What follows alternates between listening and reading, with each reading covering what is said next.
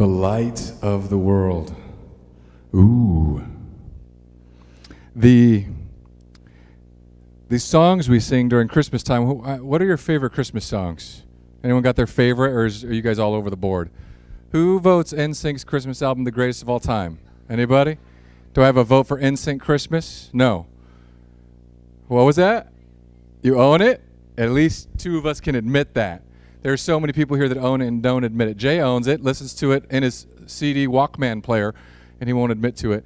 Um, what are your favorite songs? Just out of curiosity. They don't have to be the Jesus-y ones. I won't shame you.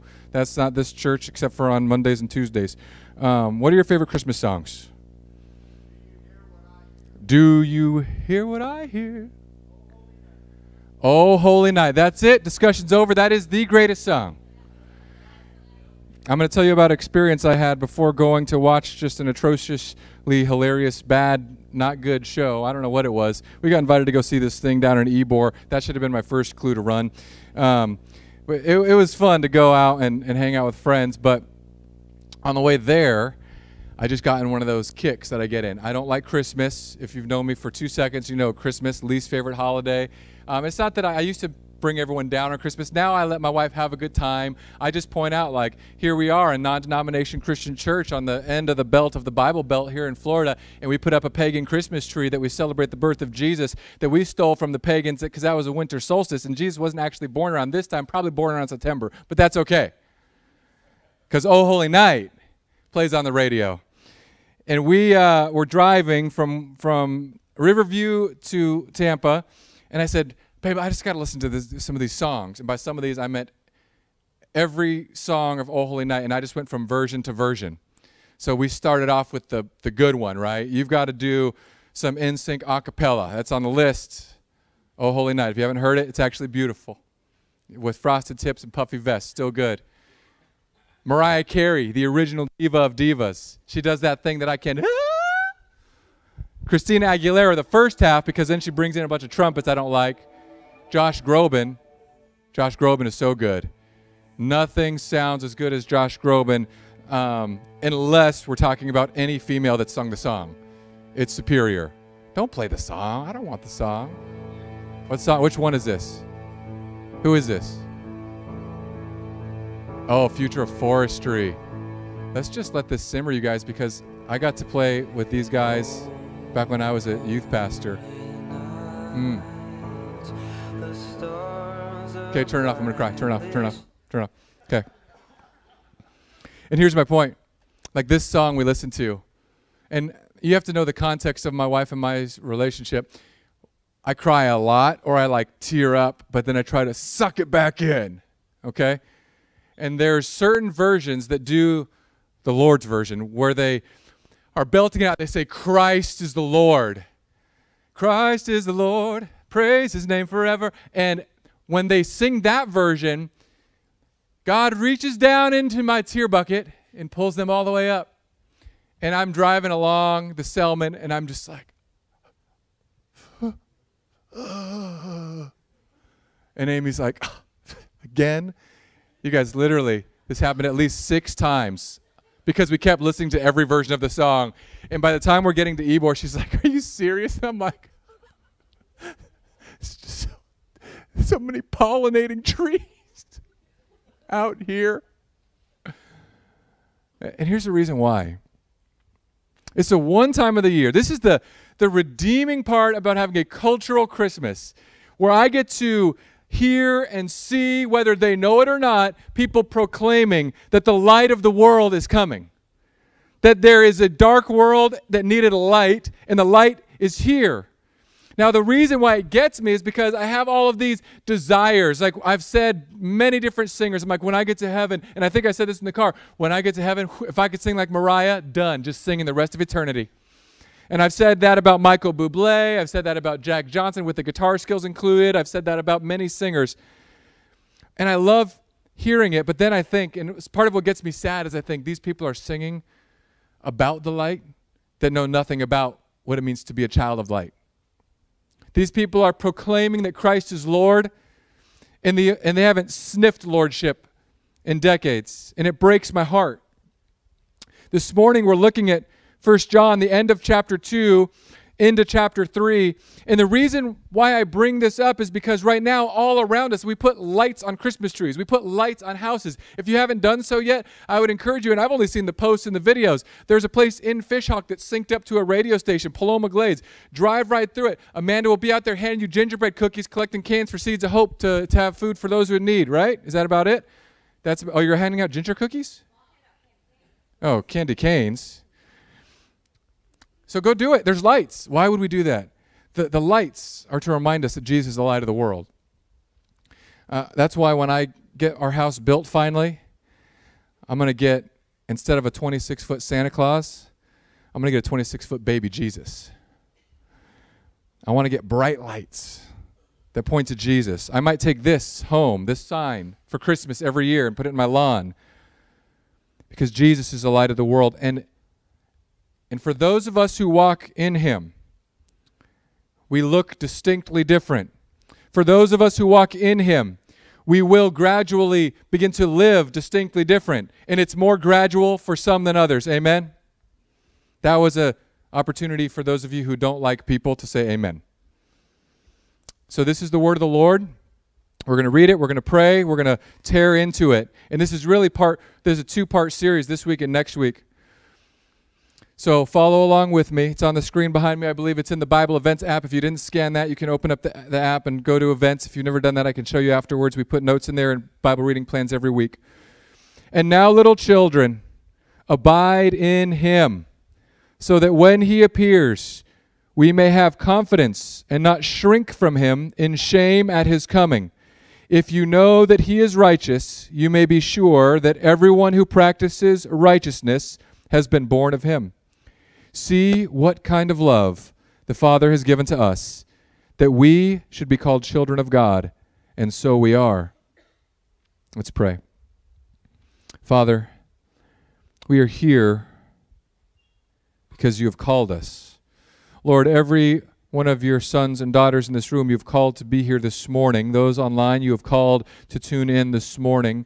And it's not for a pick me up advice purpose, it's for a cosmic divine intervention upon our souls.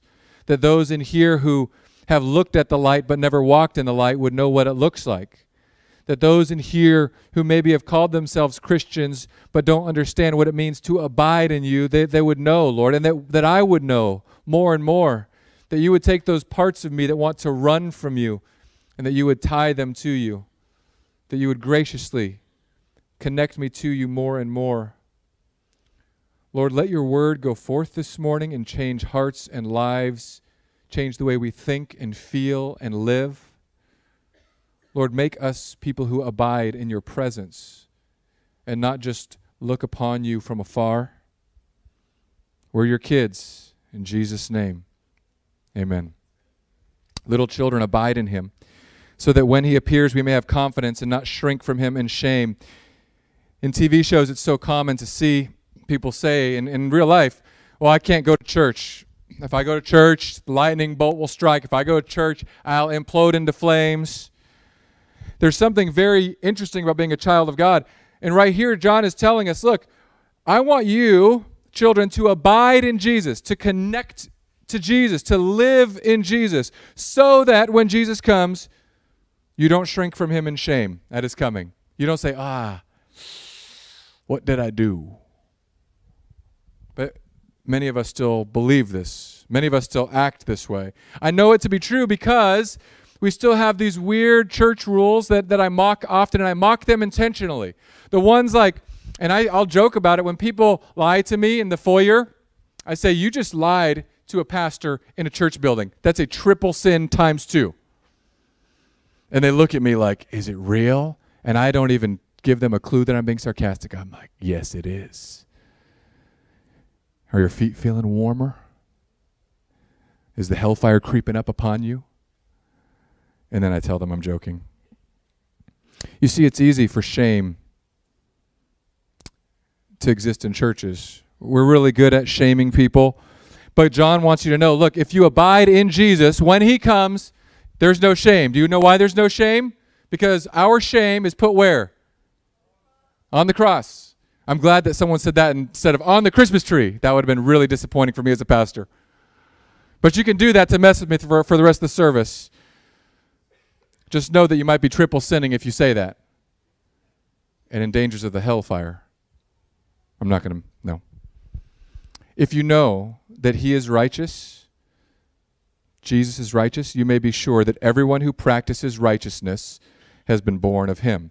So this we're going to hear this word practice a lot in this sent- in this passage because it's going to say if you practice sin, you're not of Jesus. If you are of Jesus, you practice righteousness. And some of you should be thinking, ought to be thinking, well, I practice sin a lot. I wore this shirt today because this is one of the most practiced sins in the body of Christ. I practice it, you practice it, it terrifies me. Let me read it for you.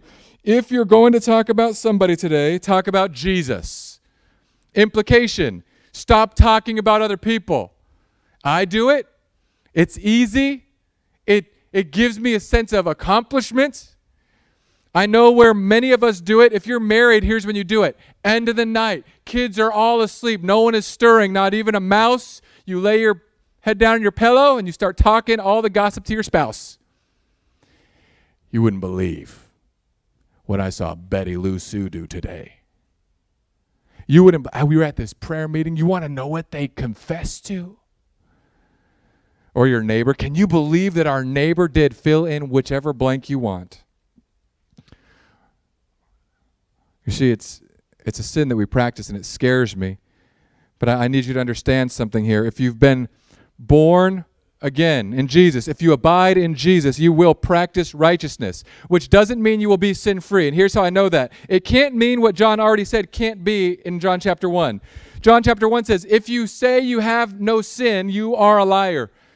John chapter 1, verses 8 and 10 say, If you claim that you have not sinned, then, there, then you have no righteousness in you. So I know that John didn't forget what he wrote a page and a half earlier, but he's wanting to drill a point home. And this is where it goes to. He says, Look, if you abide in Jesus, you will practice righteousness. And then he transitions to give you the fuel for this fire, the fuel for this engine. He says, See what kind of love the Father has given to us that we should be called children of God. Now we need to think about this for a second. What kind of love? Remember that song from the 90s? What is love? Baby, don't hurt me. I'm just seeing who head bobs with me. You got it. You got it. Two of you got it. Okay. I don't know about you. All I see is Will Ferrell in my head. Do you guys, is that you two or no? In that scene from, yeah. That's back when SNL was something special. What kind of love? We have so many kinds of love and we've, we've gone over this before but if i don't want to miss this. If you're newer to, the, to this thing we call christianity we like load in all these words we have all these traditions and we don't always explain them. So i just want to remind us that there are different kinds of love and in our culture we just have the one word. We have the love. We have the love pizza love coffee love my wife love star trek. Like that's the love. Same word but we mean very different things hopefully. I hope you love your wife differently than you love pizza for example what kind of love the Father has given to us. There is a kind of love. And this kind of love is something that in the Bible it's very clear because there's three words in the Greek language, that's the New Testament, and three words in the Hebrew language. And there's a, a friendship love. It's a love you would have for a, a brother or a friend, maybe a neighbor. Then there's the erotic lust type love. It's the love where you're like, ah, gotta have that. But it can flame up and fizzle out very quickly. Then there's the agape love. That's why you see that word agape on a ton of Christian ministries agape moms, agape women, slope, agape, the love ministries, whatever you call them. And that love is God's love. It's the love that says, I'm loving you despite you. I'm loving you even if you're not going to love me, I will love you. And God says, I loved you first. God says, while we were his enemies, Christ died for us. And that showed us his love. God agape the world by giving his one and only Son. The kind of love here is that we would be called children of God. This concept you could study for the rest of your life. Children of God. Children of God. He's my dad. He's my dad. Like my dad, dad. Not my dad from afar. Not just like my dad who started my life and then did something else. Like he is your father and my father. He is your dad, your daddy, your papa, whatever dad is to you. That word of endearment, of caring and protecting and loving no matter what, he's that dad for you and for me. Because he is that kind of dad that would make us children of God, and so we are, that's the kind of love that we can now give to others. Now, this is where it can get a little, a little personal, maybe. If you, John is going to tell us, hate your brother or sister in Christ, you don't have the love of God in you. And you might think, well, I better work really hard to not hate people, to not dislike people. And in this passage, he's going to compare it to Cain and Abel later on. He's going to say, This is why, verse 12, and I didn't have them put this on the thing. We should not be like Cain, who was of the evil one and murdered his brother. He cut and slashed and killed his brother down because of jealousy. He cut and slashed and killed his brother down because of the envy, because he, his brother was doing good and he did not do what was good. Now, you may not be murderers in here. Some of you may be. I don't know. But what we all are is we are people who cut and tear and pull down and we don't even blink to ask if this is loving or unloving. The kind of love that God gave to you is the kind of love that you can give to others. That you can offer God's love. He offers it to you, and we don't offer our love like Him to others. We offer God's love to others. There's this big misnomer that in order for people to come to Jesus, they need to see Christians who look more like Jesus.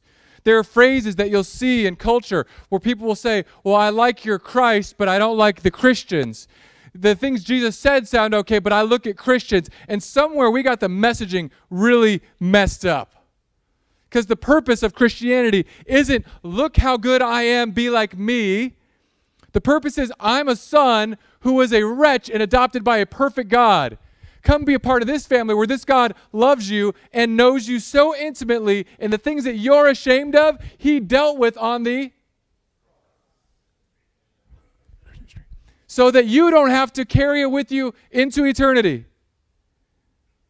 We get so caught up in the nuances of Christianity that we forget this very simple truth.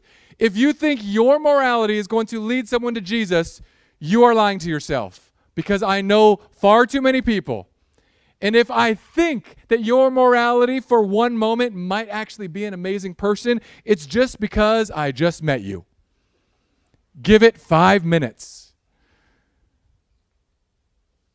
It's very easy.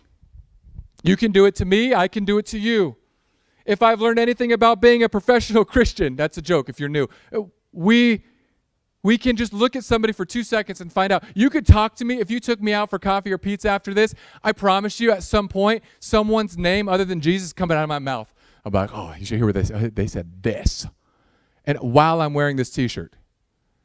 Well, Ryan, how can you do that? How can you sin while wearing a t shirt about that sin? There's a reason, you guys, why I wrote grace and mercy and it is finished on my body. It's not for anyone else, it's for me is to remind myself I need grace, I need mercy. It is finished by Jesus.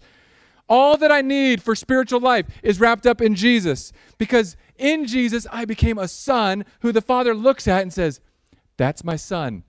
Galatians 2 20 says, It is no longer I who live, but Christ lives in me. I'm dead. Ryan Tyrone is dead. We had this conversation at Band of Brothers yesterday because we love to, to always qualify things in the faith. Yes, we are saints. Yes, we are perfect, but we're still sinners, which is totally true. Now, here's where I take issue with it. What is your primary identity today? Do you feel awkward if I point to you and I say, Cassandra, you are a saint, holy and pure and perfect, saved by the blood of Jesus? She can't even, without laughing. It's hard. She's like, No, I am not. Look, part of me might agree with you. I don't know. But here's the reality Do you believe that Jesus is your Lord? Have you confessed with your mouth that Jesus is Lord? Are you still doing stupid things outside of these walls? Now, which of those is more powerful? And I'm so tempted, like, I just want to judge you. You probably can judge me too. But you are a saint if you are in Christ, a saint. A perfect holy saint, a daughter of God. And when Jesus, if he ripped this building open, which I wish he would right now so I don't have to preach next week, then because I don't like next week's sermon either, then then you wouldn't have to be like, "Oh no, God, don't do it." You'd be like, "My shame's over. It's on the cross. He's going to rip it open and he loves me." But we don't get it. It feels so awkward. Feels so awkward to be called a saint, a holy, perfect, a child of God, a prince. Like, Dave, you're a prince. You're a prince of the king of the universe. You're a co heir with Jesus. You're going to rule and reign with Jesus. Like, for some reason, uh, you're not a good example because you're like a high up in the military. Let me choose someone who's probably not as organized. Let's go with Micah. You're a kid, so you can't be organized. Now you probably get good grades. I need someone really unorganized, like someone whose life is a wreck. No, I, I can't call anyone after that. Dang it. I, I pigeonholed myself, you guys. Because here's the beautiful thing about it. Like, for any amount of pride that's in me, all the things that I have, these shame shame nuggets that are popping up and saying, Ooh, look at what you did, Ryan. Look what you did, Ryan. You shouldn't do that, Ryan. You did this, Ryan. Like I, I finally watched National Lampoon's Christmas Vacation, you guys. I watched it. Don't clap for that, sinners. I watched it. I watched it, okay? You guys, I, I can't get a line out of my head. It's uh, uh, Uncle Eddie, Cousin Eddie, when he's dumping the sewage down the thing. And it just keeps replaying in my head. If you don't know it, then you are just as holy as me because Jesus died for us. But I keep saying it. That's the worst part. And when you're a pastor, you can't say it. It's a level it's a tier 2 curse word, okay? It's the sh word. And I keep like I'll just walk around and I'll see something that reminds me of it. Like guys in bathrobes, RV campers, and I just think to myself, it's full. and it's so funny to me. And I don't know why. I know why. Because part of my mind is still attached to this flesh. Ah! Martin Luther, the German, not the, the, civil rights, used to lash himself because he hated his sin so much. And the Bible says your, your flesh is what houses the sin. So he would literally beat himself because he hated his sin. Like, I hate this. And I do hate my sin.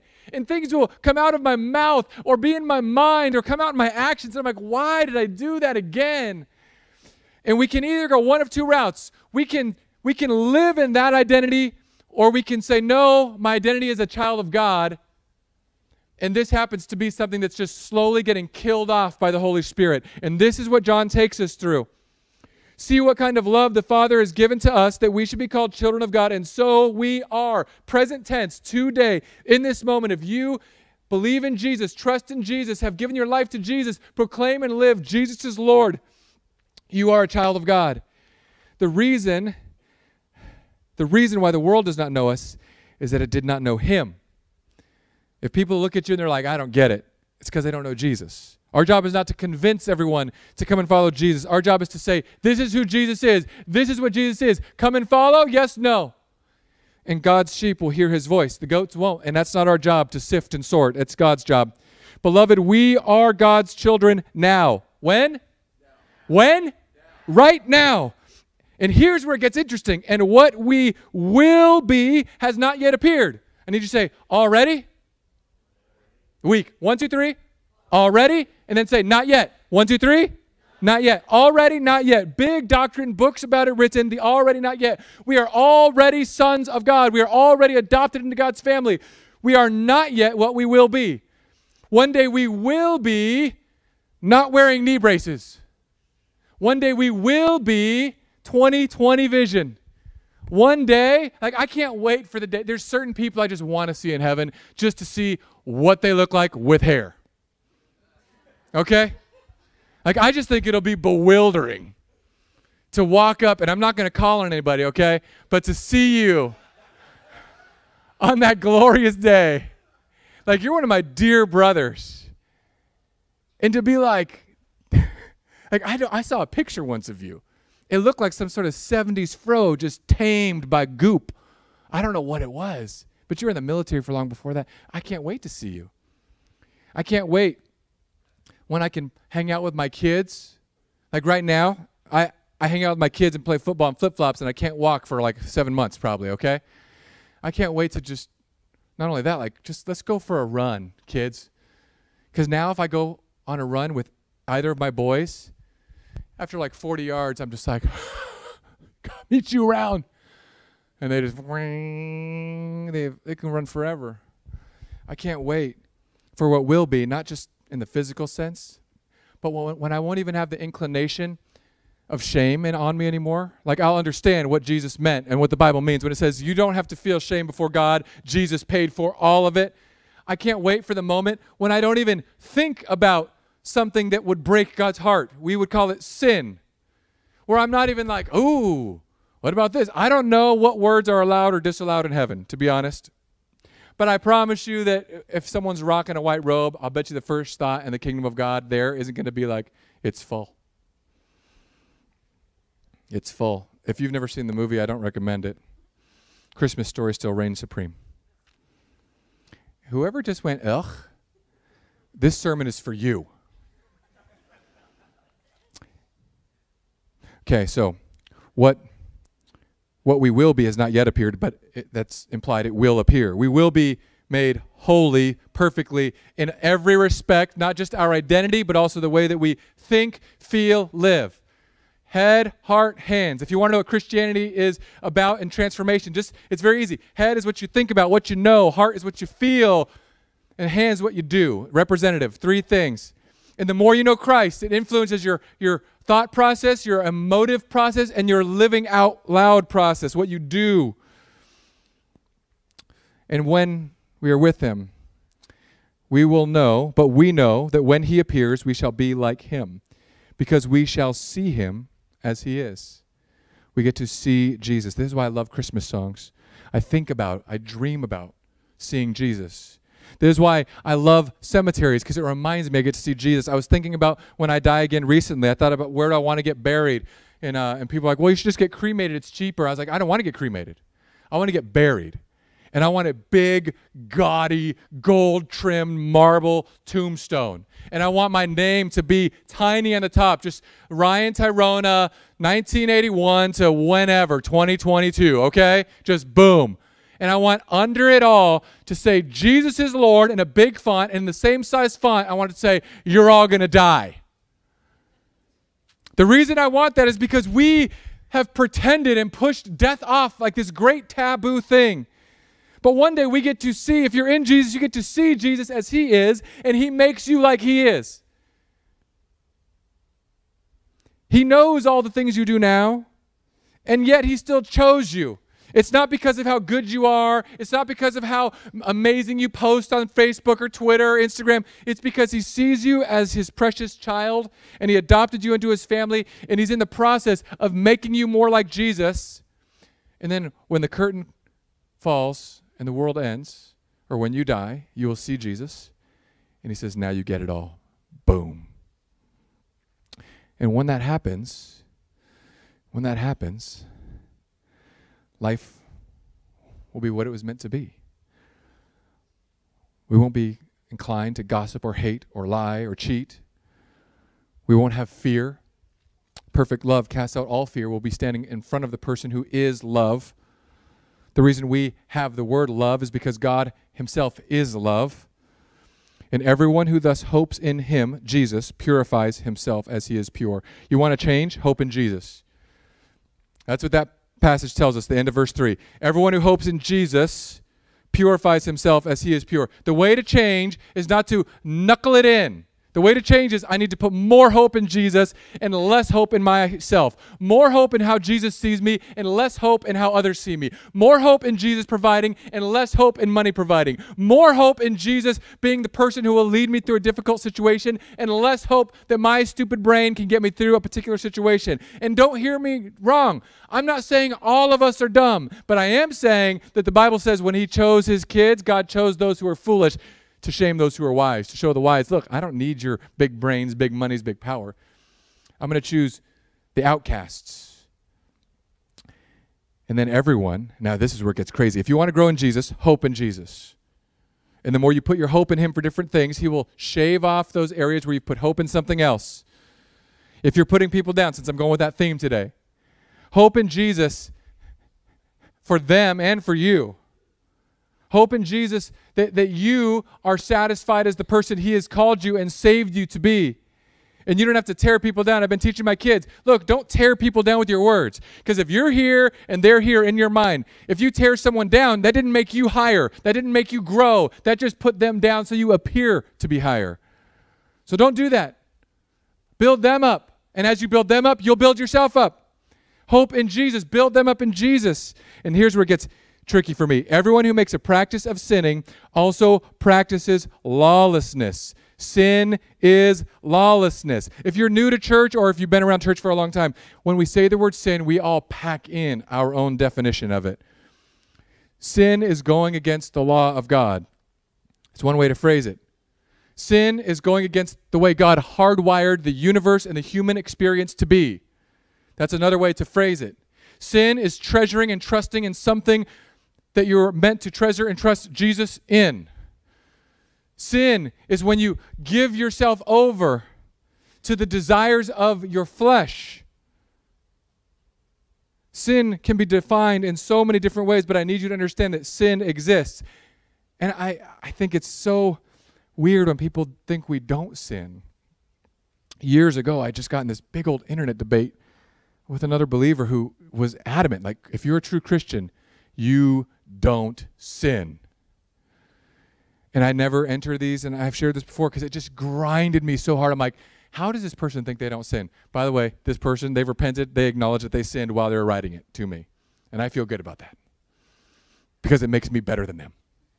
See what I just did there? Do you see? See how fast it is? Now, you know that he appeared to take away sins. That's important. That's Christmas. Why did Jesus appear? To take away sins. And there's one more in this verse passage that's going to tell us what he came for. Christmas exists because he came to take away our sins. He didn't exist. He didn't come here so that we can have the cornucopia of these Christmas carols. He didn't come here for delicious cookies and souffles. He didn't come here for presents under the Christmas tree. One year, I promise you, one year we are doing no Christmas presents. One year we're going to take all of our money as a family and we're just going to give it to someone else. And the reason I have to say that publicly is so that if I end up murdered one year, you'll know who killed me. It's my wife. One year we're going to do it, babe, right? Can I get an amen? That was so enthusiastic. I fear for my life. Ryan, blink twice if you're safe.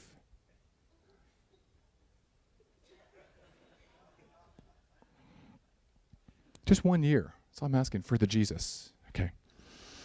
Look, you know that he appeared in order to take away sins. This is why he came. On Christmas morning, the first thing we should do is just look at each other and say, He took away our sins. That's what he did. That's why he came. He didn't come so that you could have all these things in this life. Who wants, here's the thing. Here's the thing about having all the things in this life. If I say, What do you want in this life? What are your dreams? The maximum dreams you could have would be maybe a certain amount of money, a certain amount of property or acreage or car, a certain amount of health for your kids, that your kids would be decent people and love Jesus. Like these are the things that I would say. I want a boat.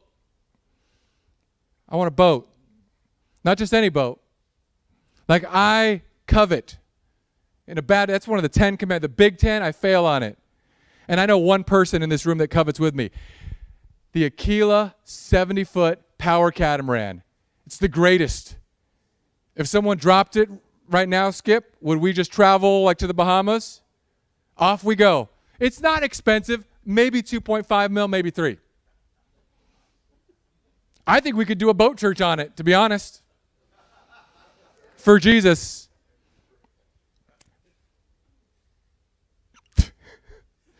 The filter is so good this morning. Just catch it all, filter. Go, Ryan's filter. Look, here's the real problem that I have is that I covet. I fall into wanting the approval of someone else. I will speak ill of someone else. I will get caught up in some other thing to form myself, whether it's the love of boats I mean, I don't even want to talk about how many houses I have saved on my Zillow app, okay? And I'm building right now the Torona Osteen Manor. Like, it's getting built. I'm basically a billionaire, okay? But I look at cars and trucks and boats, and I look at vacations and campers and RVs. And it's for no purpose other than I'm coveting what other people have. And here's the thing the best this life has to offer comes to an end in the blink of an eye. Some, some Christians may want to tell you God wants you to be wealthy, God wants you to be healthy. And I'll say, yes, that is true. God wants you to be more wealthy than you could possibly f- fathom. God wants you to be more healthy than you could possibly fathom. Not in this life for everyone. In this life, we said it last week, I'll say it again this week. You are promised persecution. You are promised suffering. You are promised to be hated because Jesus was, Jesus was hated. You are promised, if you shine the light of Christ, that those who live in darkness will not like you. This is what Christ promises you in this life. Now, some of you, all of us, by standards of the Bible times, are impossibly wealthy. We have more than one outfit or two outfits. We've got cars with air conditioning. I can literally say at my new house that I don't have yet, but I will, and I'm going to do it all the time. And I don't know how this is going to work because this is going to throw our, my marriage to my wife, it's going to throw it back into the, the battle phases. Where back in the day, if you wanted to change the temperature, you had to walk all the way to the thermostat and be like, and then they walk by and they go, I'm terrified to be in a house where I'll be like, hey, Siri, put the temp up to 76 degrees. And then as soon as I walk outside, my wife's going to be like, it's unsupported for now. My wife's going to say, hey, Siri, turn it down to 68. And some of you go, because you're the ones like me that have to look at the electric bill and cry. But it's going to happen. And no matter what we get here, this life is over in a second. We get all the things we want. See, the prosperity gospel, they have so much right, but they have the timing wrong. You are going to have more than you realize in the afterlife. It's not like you're going to get there and God's like, well, based on your crappy behavior from 1981 to 2043, you get a shack by the most beautiful crystal ocean river you've ever seen and unlimited mangoes and Jack Johnson accepted me and he's playing on your rooftop. I'm done, Lord. Mangoes, JJ playing on my rooftop some kind of water splashing upon my feet, sand that's not like Siesta Key, but more like Kona, Hawaii. Take me home, Jesus. You're going to be like, well, the Bible talks about judging and people get these, get they, they get more crowns in heaven. Look, if you get into heaven and you show up in just a loincloth and you don't get a regular crown, you get a Burger King paper crown, you're going to be jazzed out of your mind. It's not like we're getting there. We're going to be like, ah ha ha ha. Look at the Burger King crown guy. Ah ha ha ha. We're like, dude, we're here. We made it. Look at this guy.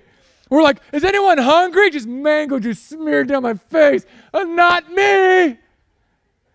And some of you are thinking, but I don't do mangoes. I'm a meatitarian. In Isaiah 55, there's this one obscure verse that says, at the Feast of the Lamb, there's wine and fine meats. I don't know how God does it okay? Because I know there's no death or killing in heaven. So this is going to be like the OG gangster of this fake meat that we're trying to do. We're just trying to be like God on earth. Let's make an impossible burger out of plants and beet juice. Ha ha ha. God's like, no, no, no, no. I got something that makes Ruth Chris ribeyes, bone-in tomahawk ribeyes, makes those look like a, a McDonald's hamburger patty. Try this, just the thunk, big Flintstone thing, juice, and you cut it, the blood shoots you in the eye, and it's just dripping down your face. Like you think, oh, that heaven can't be that good. It's better than you think. And here's where this changes us in the way that we begin to love others. This is what we get to live for. This is what we are sure of. We are sure of all these things. People today have been giving me a hard time. Just one or two people. Why don't you go get your knee checked? I'm like, I just finished paying off my last surgery. I'm not going to go pay off something else, okay? Well, then you're going to have all these things arthritis and pain and loose knees. Yeah, for like two seconds. Like, I remember kindergarten. I remember Mrs. Robinson, and I remember Brandy and Michaela chasing me down and kissing me in the cheek in kindergarten like it was yesterday. I was that kind of player, okay?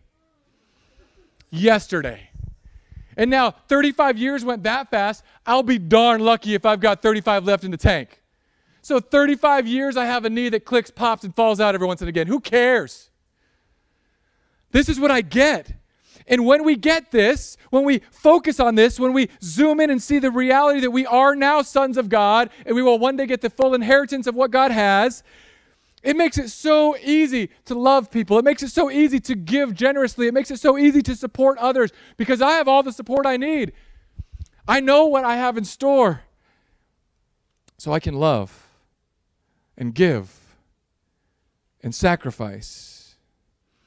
Now, the scary verse is, is verse 6 it says, Let no one who abides in Jesus, no one who lives in Jesus and lives for Jesus in this way, says, No one keeps on sinning. No one who keeps on sinning has either seen him or known him. Little children, let no one deceive you. Whoever, keyword, practices righteousness is righteous as he, Jesus, is righteous. Verse 8 Whoever makes a practice of sinning is of the devil, for the devil has been sinning since the beginning. Now, if you want to know, am I a real Christian?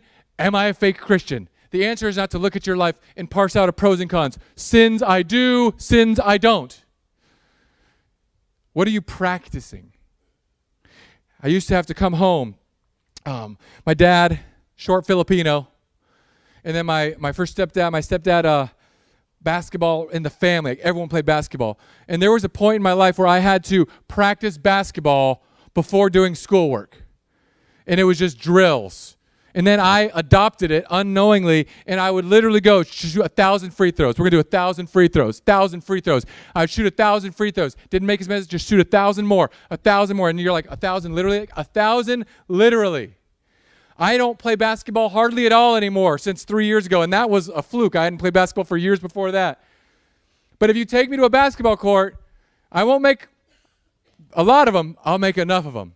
You put me at that free throw line, I, am still, it's going to take a couple minutes, and then all of a sudden, it's the same distance. It's the same feet, same footage right there, boom, 15 feet.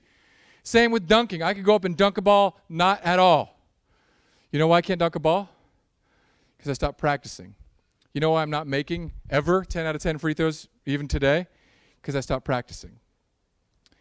When it says practicing sinning and practicing righteousness, are you going back to the same trough of sin over and over and you're not repentant? You're not saying, Lord, I need help out of this. Lord, what am I hoping in that makes me keep doing this?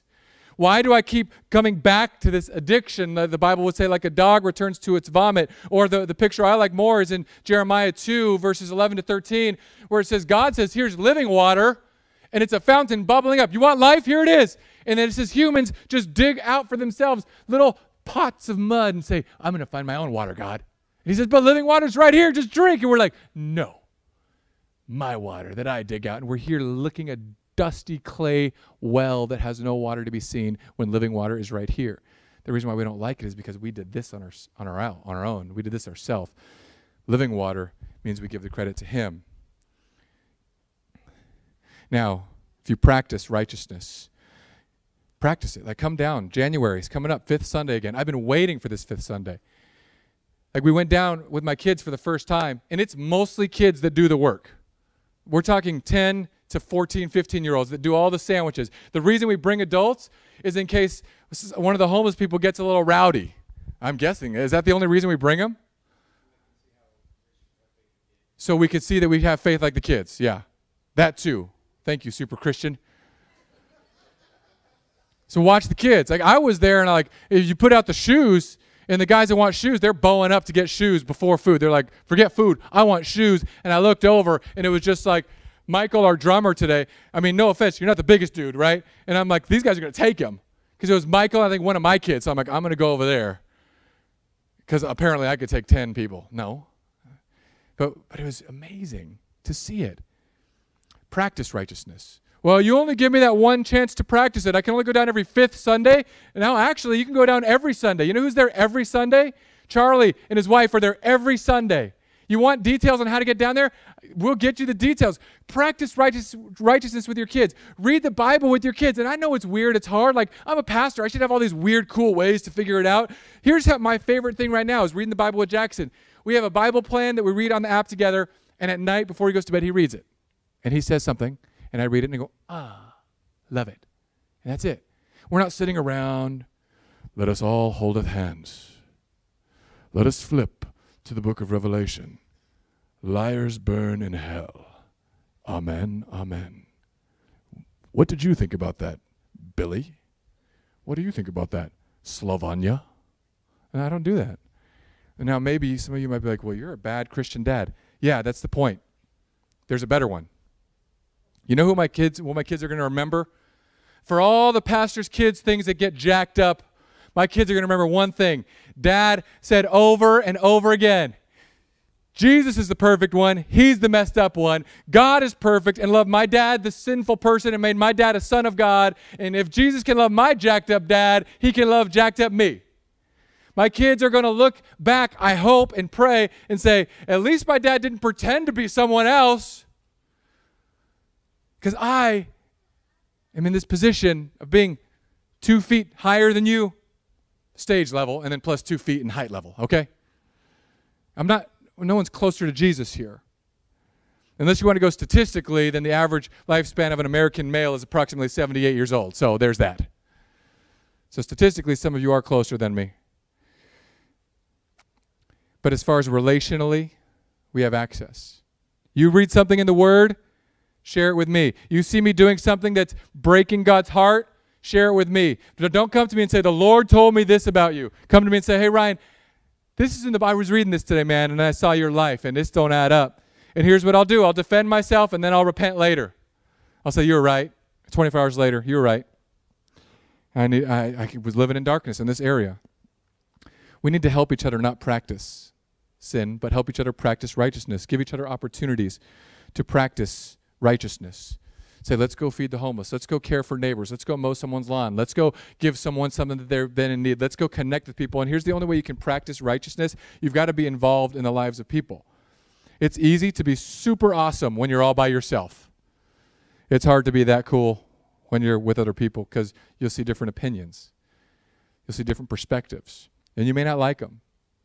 If we ever become a church where everyone believes the same thing and votes the exact same way and holds all the same beliefs, I will be terrified, run, and quit. I'll get my boat, and me and Skip are going to the Bahamas. See, we, we need to be in each other's lives to the point where we can see things. And this is where it gets really hard. Practice righteousness. Don't practice sinning because the devil's been sinning since the beginning. Sinning is his works, and his this is the other reason for Christmas. The end of verse 8, the reason the Son of God appeared was to destroy the works of the devil. Jesus came to take away sin. Jesus came to destroy the works of the devil. Somewhat synonymous, but there's a nuance of difference. Satan and evil and sin are actively trying to unravel your life by getting you to think about yourself and love yourself more and not give a care about others or give just enough of a care so it doesn't inconvenience yourself. Jesus came to destroy that. No one born of God makes a practice of sinning. We won't go back to that trough over and over and over again and just relish and sit and practice it. You may go back to that trough, but you'll walk away every time saying, I need to replace that with something. It's the Bible's program. If you have a sin, replace it with the opposite good. If you're stealing, go get a job and give more. If you're lusting, there's, well, that's a big old long sermon. I can't really do that now, but we'll do that later at Band of Brothers next Saturday. If you're coveting, become content. How do you become content? Stop looking at what other people have. How do you do that? Turn off your stinking cell phones and Facebook and social media and Instagram. Close your eyes. Walk around blind. Jesus, for a very important reason, said, if you're lusting, pluck out your eyes. Because he knows. And he didn't mean to pluck out your eyes. So in case you're new here, I'm not, don't pluck out your eyes. But if you wore like eye patches for a day, I think it's pretty cool. Or if you do what I did to my students when I was a Bible teacher, I made them pin a picture of Jesus from the Passion looking up at them. I said, pin it to your shoulder for a day and see how you feel. And all the kids were like, I couldn't sin all day because they had white Jesus looking at them. I put a picture. We were walking on a night walk recently, and Silas and I found this just one of those oil paintings of white Jesus. And I took it. It was in the trash of someone's front yard. And I said, dude, get that. And we're, so we're walking around Panther Trace with white Jesus. And we put him up, and he's right in our hallway where we were living in my folks' house while our house getting built. It's right in the hallway. Looks into the bathroom, looks into the hallway. There's our room, Bella's room. And Silas will just walk by and be like, hey, white Jesus. And if we pray near there, he's like, amen. And he looks over to like white Jesus, and part of me is like, this is blasphemy, I think. I really screwed up on this one. And then two days later, I'm like, look at white Jesus just looking at me. However, they paint those paintings, it's like that ride at the haunted house at Disney where they're looking at you no matter which way you look. White Jesus is always watching. One of our children's workers today, uh, Miss Gail, she won a pack of stickers. So if you see one in your car, I apologize. It's her, not me. She won a pack of stickers that has Jesus sticking out like this, and it has little bubble says, I saw that. And it's to put on your car. And she's got six of them, so some of you are going to get lit up and tagged today. See, I saw that. He's trying to shame you. You don't have to walk in shame. You have Christ. When you sin, you don't wallow in your shame. If you sin, don't beat yourself up. Just say, Jesus was beat up enough. I don't have to beat myself up. He saw it, He knows it, He forgave it. You don't have to do it. You're freed from it. You're freed from doing it because Jesus broke the shackles that tied you to Satan. Those shackles exist no more for you. You're free. You might still sin, but you can tell the sin right in the face of it I don't have to do this. I've been trying to um, reduce my drinking, not because I'm holy. Okay? When I die, I want I'm going to be full in like whiskey, nicotine addiction, all of them, like donuts. Like that's my 70s. I'm saving it all. Now, the reason why I'm not is because it affects my fitness stuff. Like it's hard. Like it messes up your sleep. It makes you snack. Makes me snack, I should say. I'll speak for me. So I had to start saying something that very changed a lot. Instead of saying I'm not drinking right now, because that's what I used to do. I'm going to take a break from drinking. I'm going to take a break from fill in your sin. I'm going to take a break from Facebook. I'm going to take a break from politics. I'm going to take a break from whatever. We do that, and what we're doing is we're setting ourselves up for failure because we're acknowledging that we're going to go back to it at some point. And we do the same thing with being children of God. What you say matters, and it's not in the power of your words, like you can't call things down like God can. But here's what's interesting about our words, and this is the other reason I wore this shirt today. So I've had to say, I'm taking a break. Right, here's what I said I'm only going to drink with my family on birthdays and holidays. And then, like, there's special days all of a sudden that are sneaking in. And then other days. So I, I'm trying to figure out what to say, but I know it's something like this I'm just not the person that drinks, like, leisurely all the time or whatever. Like, I'll drink on special occasions. That's it. I'm not that kind of person. All of a sudden, I started saying, I'm not that kind of person. And I'm, I don't crave it. I'm like, oh, this is so weird. And I, it's the same with my eating. Like I was mocking like my turkey, avocado, egg white addiction because I just love like and here's something that's still getting me. I got rid of the ice cream sandwiches if you're following along in the health saga. But I got fudgesicles. Oh, fudgesicles are life. When I was a kid, they were the single popsicle size. Now I can only find the double size, which I'm okay with. Okay? But I'm just like, I'm not the kind of person who will eat five fudgesicles in one night. I used to be. And here was my rationale. Like my kids eat a fudgesicle and and they weigh 50 pounds. And I weigh 240 pounds. Ergo, I deserve more fudgesicle. Or it's the fudgesicle that created the man that you see before you. You see, what we say matters. If you identify yourself and speak to yourself and say, I'm just such a wretched, broken, dirty, rotten, no good sinner, true. But you are also in this very moment perfect saint, son of God. That's how God refers to you. So refer to yourself how God refers to you. And every time sin creeps up, be like, Christmas came to destroy you. I'm not, I'm done with you. Ryan is dead. I no longer live. Christ lives in me. Ryan's dead.